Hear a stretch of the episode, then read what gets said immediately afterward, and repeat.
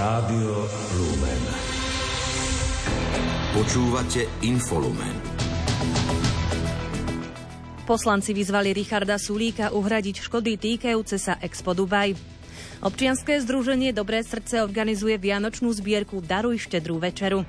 Generálny tajomník OSN opätovne žiadal prímerie v konflikte v pásme Gazy. Pri počúvaní dnešného infolumenu vás víta Peter Ondrejka a Kristýna Hatarová. Domáce spravodajstvo. Poslanci Národnej rady vyzvali bývalého ministra hospodárstva Richarda Sulíka, aby nahradil škodu, ktorú v súvislosti so slovenskou účasťou na Svetovej výstave Expo Dubaj 2020 konštatoval Najvyšší kontrolný úrad. Vyplýva to z uznesenia, ktoré na záver mimoriadnej schôdze parlamentu k tejto téme odhlasovali poslanci. V schválenom uznesení vyzvala poslanca Richarda Sulíka zaplatiť ministerstvu hospodárstva sumu 634 500 eur, ktorú NKU identifikovalo ako nehospodárne vynakladanie verejných zdrojov. Z toho 164 200 eur ako umožnenie bezdôvodného obohatenia. Zároveň parlament požiadal ministerstvo hospodárstva, aby odmietlo návrh Richarda Sulíka na mimosúdne vyrovnanie medzi rezortom hospodárstva a fyzickými osobami, ktorým podľa zistení NKU umožnil bezdôvodné obohatenie. Pokračuje predkladateľ návrhu uznesenia Erik Kaliňák. Závery správy Najvyššieho kontrolného úradu, to nie sú, že pochybenia, že niečo bolo niekde predražené, že niekde malo byť verejné obstarávanie ešte raz opakované. Nie. Tie závery Najvyššieho kontrolného úradu hovoria o tom, že tu absentovala akákoľvek kontrola. Richard Sulik si zobral 8 miliónov zo štátneho rozpočtu, ešte si to nechal navýšiť a míňal ich spôsobom, ktorý bol neskontrolovateľný bez zmluv, bez dohôd. Všetko bolo iba pro forma následne dopísané a spísané a týmto spôsobom proste bohorovne rozdával a posielal peniaze súkromným osobám, ubytovával súkromné osoby. Poslanci pri hlasovaní nepodporili uznesenie, ktoré predložil opozičný zákonodarca Gábor Grendel. Ním mala Národná rada zobrať na vedomie správu o výsledku kontroly NKU a vyjadriť znepokojenie nad každým nehospodárnym nakladaním s verejnými prostriedkami. Gábor Grendel ešte pred samotným hlasovaním uviedol, že ak jeho návrh neprejde, hlasovať s koalíciou nebude. V tom uznesení žiadame vládu, aby jednak váhou svojej autority motivovala koaličných poslancov podporiť na decembrovej schôdzi náš návrh vyvodzovania hmotnej zodpovednosti politikov a zároveň žiadame vládu, aby k tomu nášmu návrhu potom po prvom čítaní dala kladné stanovisko. Za toto naše uznesenie budeme hlasovať, za ich uznesenie hlasovať nebudeme.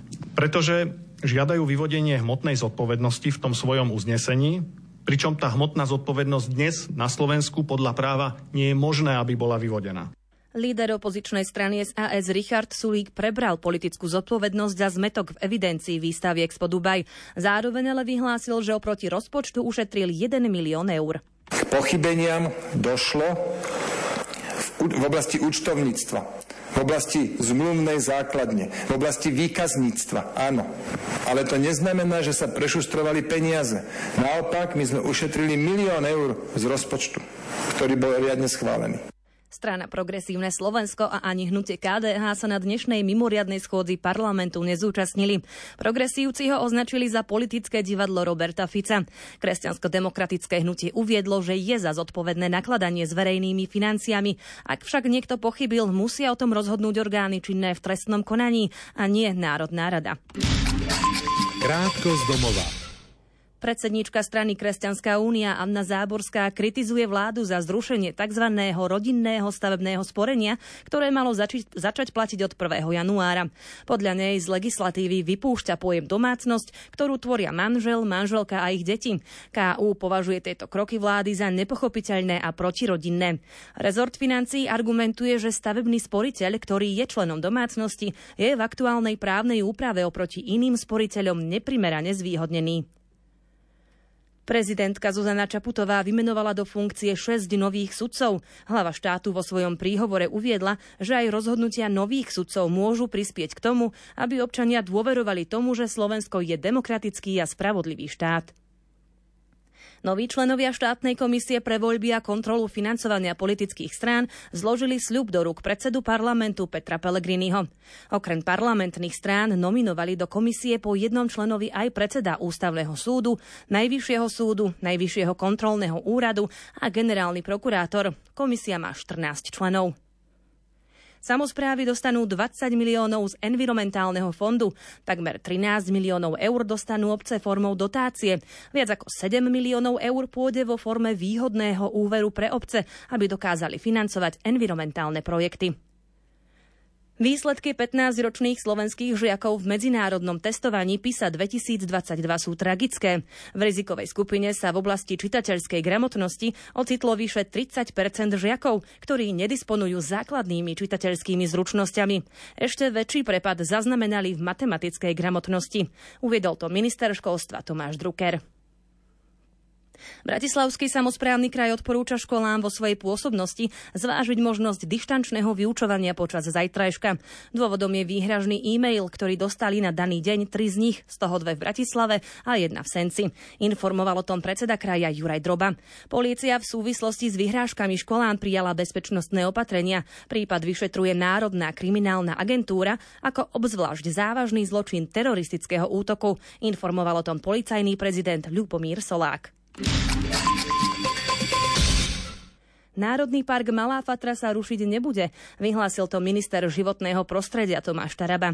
Zároveň odmietol, že by podpísal odstrel vlkov. K témam sa mal vyjadriť na mimoriadnom výbore pre pôdohospodárstvo a životné prostredie, ktorý zvolala opozícia. Nebol však uznášania schopný. Hovorím ešte raz, Malá Fatra sa rušiť nebude. Je hambou opozície, že zvolajú výbor a sem neprídu. To, je, to tu ešte parlamentarizmus nevidel. Druhá vec, ktorá je, veľmi rád by som poukázal na to, že, že slovenské vlky roky sa strieľať nejdú. Je to druhá pseudotéma slovenskej opozície. Jediné, čo sme podpísali, je výhlášku, aby sa k tomu mohli vyjadrovať odborníci, aby sa k tomu celá spoločnosť mohla vyjadrovať a následne to vyhodnotíme. Podpredsednička výboru Tamara Štolová upozornila, že na výbore chýbalo sedem koaličných poslancov. Opozícia podľa nej bola pripravená odborne rokovať o ochrane vlkov či Národnom parku Malá Fatra. Ten výbor sa neotvoril pre obštrukciu koalície, chýbalo sedem poslancov z radou koalície. Čiže my sme tu boli, boli sme pripravení odborne rokovať to, o čom hovoril aj pán minister, odborne rokovať či o téme ochrany vlkov alebo o téme Národného parku Malá Fatra. Zároveň ale som rada z toho, čo som počula z úst ministra životného prostredia. A to je teda to, že e, sa vraj teda nejaké zrušenie tej celoročnej ochrany vlka dravého nechystá. Ja sa veľmi teším, lebo to vypovedá o tom, že ten tlak verejnosti a aj nás ako opozície mal zmysel. Tamara Štolová k téme Malej Fatry podotkla, že Kufov status, kde tvrdí, že Malá Fatra bude prvým prírodným parkom na Slovensku, je stále na sociálnych sieťach. Mohli by sme aj z úst ministra životného prostredia počúvať fakty a nie prekrúcanie faktov alebo nejaké manipuláciu ale opäť e, zakončila by som to tým, že veľmi rada počujem to ubezpečenie, že k takýmto krokom sa nechystajú. A čo nám z toho vyplýva, že hoci sa pasujú za Slovenskú národnú stranu, tak sú ochotní sa e, pohrávať takýmto spôsobom aj s verejnou mienkou, ohrozovať naše národné prírodné dedičstvo a vidíme veľmi jasne, že sa vyjadrujú podľa toho, k akému publiku hovoria. Štátny tajomník Enviro rezortu Filip Kufa poprel, že by povedal, že sa má malá fatra rušiť. Podľa svojich slov len spomenul prírodný park, keďže iniciatíva existuje dlhšie a prezentoval túto tému aj v predvolebnej kampani. Zásahové týmy pre medveďa hnedého budú trvalo pôsobiť aj v okolí Detvy a v okolí Bojníc. Uviedli to zástupcovia Ministerstva životného prostredia. Šéf rezortu Tomáš Taraba deklaroval lepšie fungovanie zásahových tímov. Zároveň naznačil snahu o systémové riešenie. Potvrdil tiež, že plánované zonácie sa od 1. januára uskutočnia. Túto tému chce však podrobiť analýze s odbornou verejnosťou, vrátane zahraničných expertov. Rezort chce o tejto téme otvoriť diskusiu aj na pôde Európskej komisie pokračuje štátny tajomník Filip Kufa. Čo je našou teda úlohou do budúcna je to, že sa pôjde na úroveň Európskej komisie a budeme sa tam snažiť vyjednať podmienky podobné, ako majú aj mnohé členské krajiny v rámci Európskej únie, ktoré majú teda vysokú populáciu medveďa hnedého a napriek tomu, že teda v zmysle smernice medveď patrí medzi chránené druhy živočíchov, ale tieto krajiny s ohľadom na škody, s ohľadom na ohrozenie životov a zdravia ľudí majú vydané nejaké limity, nejaké ročné kvóty a môžu ísť teda aj do takejto tejto regulácie. Čiže krátko, z krátkodobého hľadiska, čo sa týka ochrany e, ľudí a ochrany teda aj polnospodárov a tak ďalej, tu bude fungovať zásahový tím a nejaká tá dlhodobejšia vízia je tá, že na úrovni Európskej komisie sa budú žiadať e, tieto veci, aby nám vyšli v ústretí. Ministerstvo životného prostredia tiež upozornilo, že v tomto smere by malo byť prioritou aj riešenie škôd, ktoré spôsobuje premnožená raticová zver. Rezort pôdohospodárstva bude preto žiadať o plán riešenia.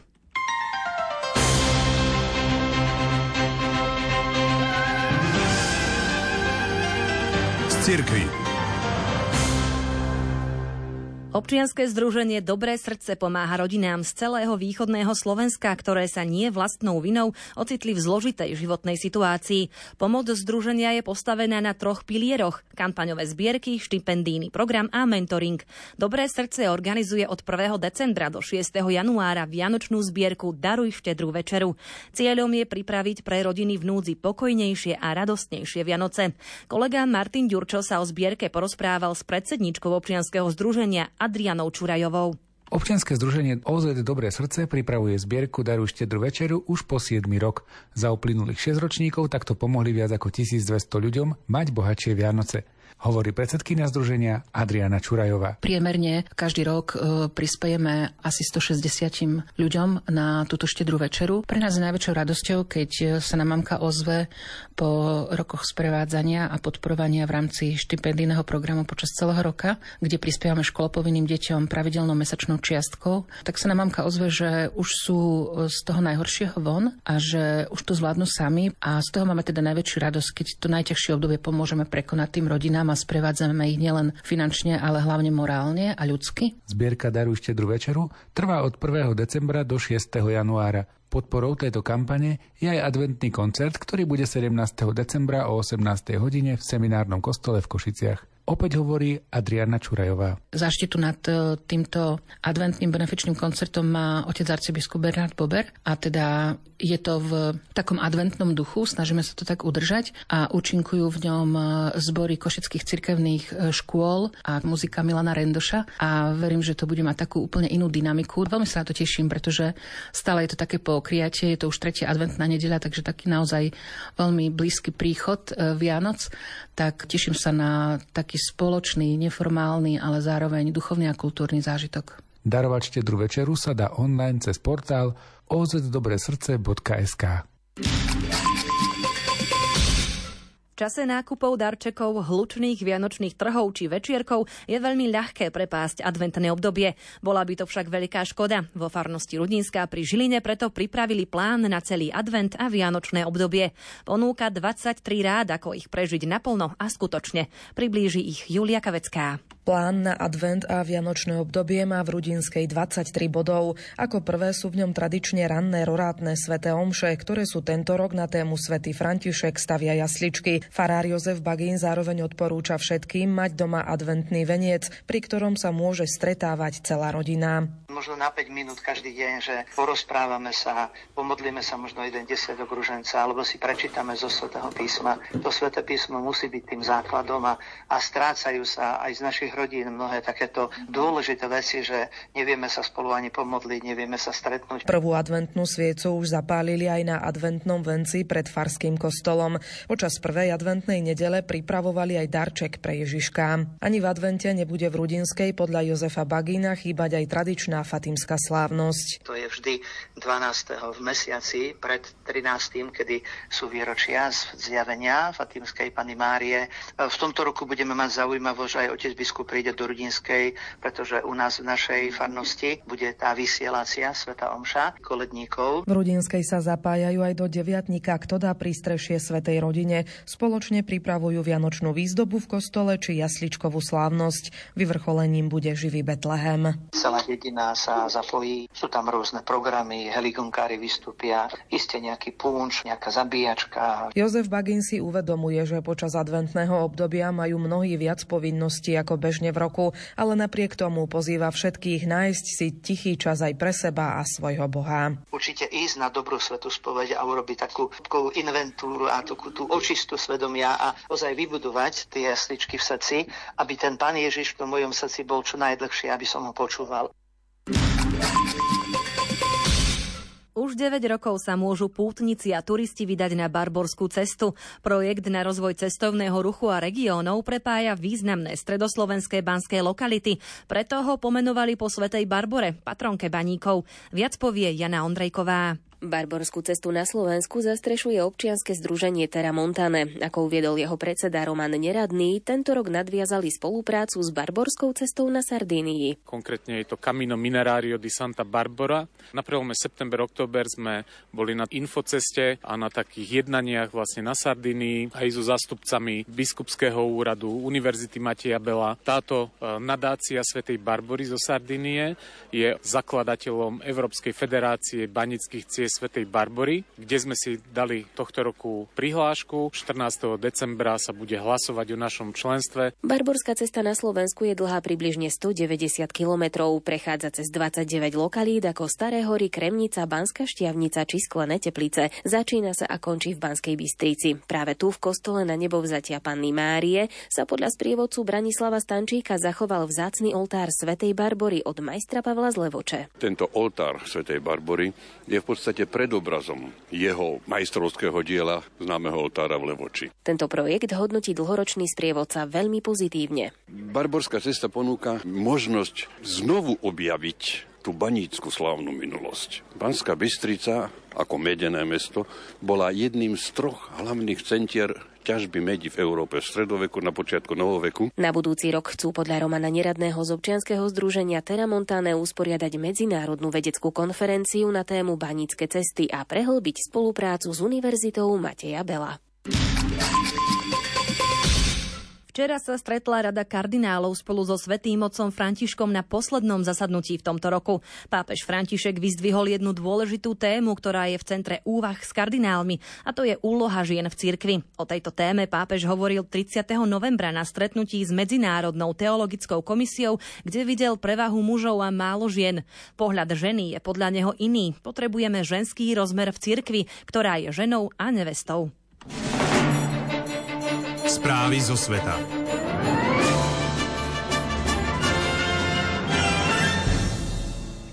Generálny tajomník OSN Antonio Guterres opätovne žiadal prímerie v konflikte v pásme Gazy. Urobil tak potom, ako Izrael rozšíril svoje bojové operácie v južnej časti tejto enklávy.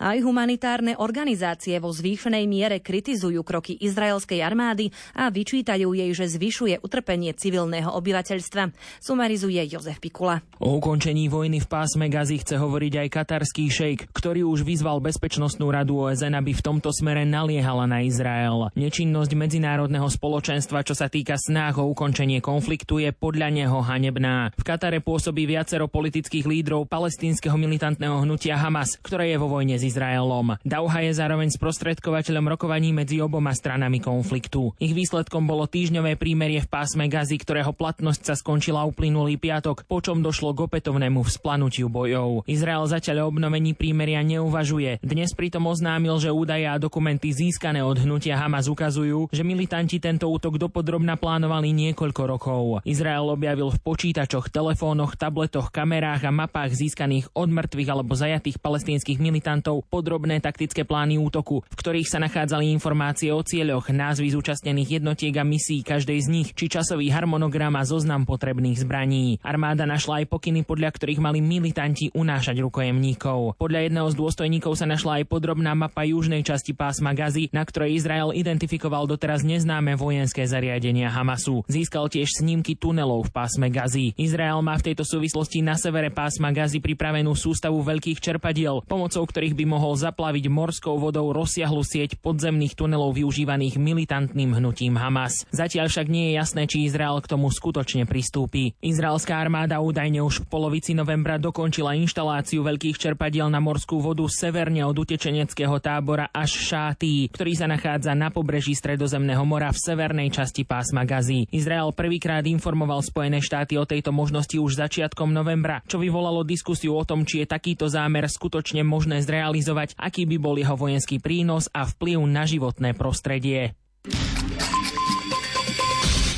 Zasadnutie ministrov dopravy Európskej únie zatiaľ neponúklo žiadnu odpoveď slovenským či poľským kamionistom blokujúcim svojich lacnejších ukrajinských kolegov na hraničných prechodoch.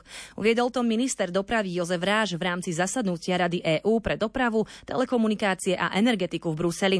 Minister skonštatoval, že viaceré členské krajiny únie podporujú iniciatívu Poľska, Slovenska a Maďarska sprísniť podmienky pre ukrajinských vodičov kamionov. Ďalšie krajiny a tiež Európska komisia však upozorňujú upozorňujú na solidaritu. Mali sme aj pozitívne aj negatívne prekvapenia v tomto smere. Tento bod nakoniec predkladali Poliaci v rámci V4, taká bola dohoda. Silne by som povedal, nás podporili Maďari, prekvapivo niektoré iné a štáty okolité. Češi zaujali viac neutrálne stanovisko, povalské krajiny boli viac na našej strane, ale boli krajiny, ktoré vystúpili vyslovene proti a ktoré vyzdvihovali, že tá solidarita s Ukrajinou by mala aj v tomto prípade byť veľmi silná a jednoznačná. Stanovisko komisie nemali preto pochopenie ani pre tie tie blokady tej hranice, ani pre to, akým spôsobom slovenské asociácie k tomu pristupujú. My sme v každom prípade urobili svoju robotu. Prednesli sme tento bod si myslím vo všetkej vážnosti a so všetkou razanciou, aby sme tú situáciu nejakým spôsobom na hraniciach upokojili. Jozef Ráš pripomenul, že v marci zasadne spoločný výbor v rámci Rady Európskej únie, ktorý bude riešiť, ako ďalej naložiť s podmienkami pre šoférov nákladných aut z Ukrajiny.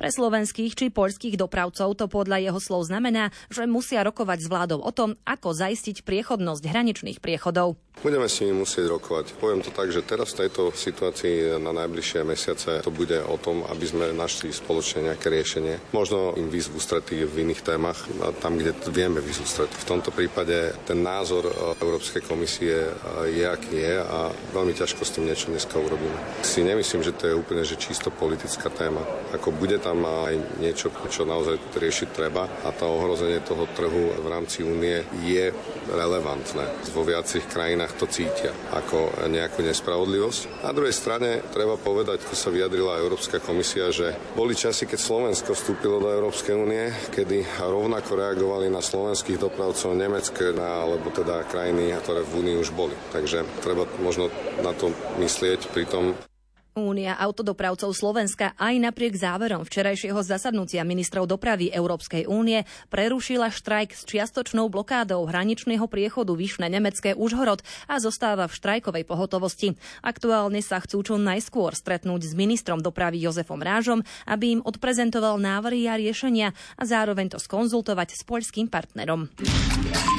Krátko zo sveta. Talianskí lekári, zdravotné sestry a ďalší zdravotníci vstúpili do jednodňového celoštátneho štrajku, v dôsledku čoho došlo k obmedzeniu zdravotnej starostlivosti po celej krajine. Zdravotnícky personál takto protestuje proti znižovaniu dôchodkov zdravotníkov a ďalším opatreniam v rezorte, ktoré talianská vláda zaradila do návrhu, návrhu rozpočtu na budúci rok. V súčasnosti tento návrh prerokúva talianský parlament. Z Ruska sa na Ukrajinu vráti 6 ukrajinských detí v rámci snách sprostredkovaných Katarom. Nemenovaný zdroj zapojený do organizovania návratov uviedol, že tieto deti sa zdržiavali u príbuzných v Rusku či na ruskom okupovaných územiach Ukrajiny. Ruský prezident Vladimír Putin navštívi zajtra Saudskú Arábiu a Spojené arabské emiráty. Predmetom rokovaní budú bilaterálne vzťahy, energetika, konflikt medzi Izraelom a Hamasom a medzinárodná politika. O deň neskôr zase navštívi Vladimíra Putina v Moskve iránsky prezident. Hlavným bodom týchto rokovaní budú bilaterálne a hospodárske vzťahy Iránu a Ruska a tiež zahraničná politika. Zlepšenie a vyváženie obchodných vzťahov, klimatické zmeny a snaha presvedčiť Peking, aby vyvinul väčší tlak na Rusko pre vojnu na Ukrajine. Tieto témy budú dominovať dvojdňovému samitu Európska únia Čína, ktorý sa začne vo štvrtok v Pekingu. Potvrdila to predsedníčka Európskej komisie Ursula von der Leyenová. Šport Rádia Lumen. Slovenská hokejová reprezentácia do 18 rokov odštartuje budúcoročné majstrovstva sveta vo Fínsku 25. apríla, a to zápasom proti rovesníkom z USA. V A skupine sa o deň neskôr stretne s Lotyšskom, po dni voľna s domácimi Fínmi a na záver prvej fázy ju 30. apríla čaká súboj proti Norsku. B skupina sa bude hrať v meste Vantá a súperiť v nej budú Kanada, Česko, Švédsko, Švajčiarsko a Kazachstan. Slovenský hokejista Erik Černák prispel v zámorskej NHL asistenciou k triumfu Tampa Bay nad Dallasom 4-0. Bodovo na prázdno vyšiel útočník Juraj Slavkovský, no jeho Montreal zdolal Seattle 4-2. Arizona s krídelníkom Milošom Kelemenom zvíťazila nad Washingtonom 6-0. V drese hostí, ktorí prehrali druhý zápas za sebou, sa predstavil obranca Martin Fehervári. Philadelphia zdolala v pensylvánskom derby Pittsburgh 2-1 po predlžení. Winnipeg zvíťazil nad Carolinou 2-1. Hráči St. Louis uspeli na ľade obhajcu titulu Vegas 2-1 po predlžení.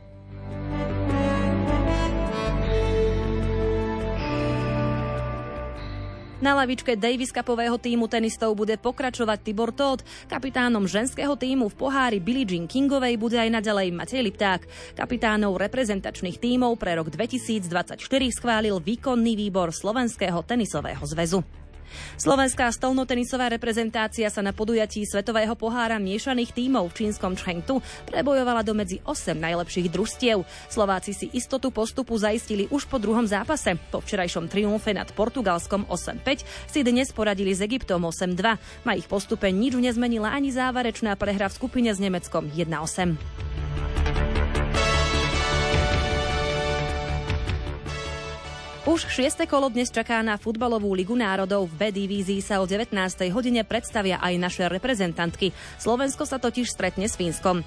Slovenské florbalistky si na majstrovstvách sveta v Singapure pripísali druhú prehru. Vo svojom treťom zápase v B skupine vzdorovali favorizovaným Češkám len v úvodnej tretine. Napokon im podľahli hladko 1-9. Hádzanári Tatrana Prešov sa v 8 finále Európskeho pohára EHF stretnú s islandským tímom Hafnafjordur. Rozhodol o tom žreb v sídle Európskej hádzanárskej federácie vo Viedni. Slovenský vicemajster nastúpi v prvom dueli na palubovke súpera 10. alebo 11. februára 2024. Odvetu odohrá doma o týždeň neskôr.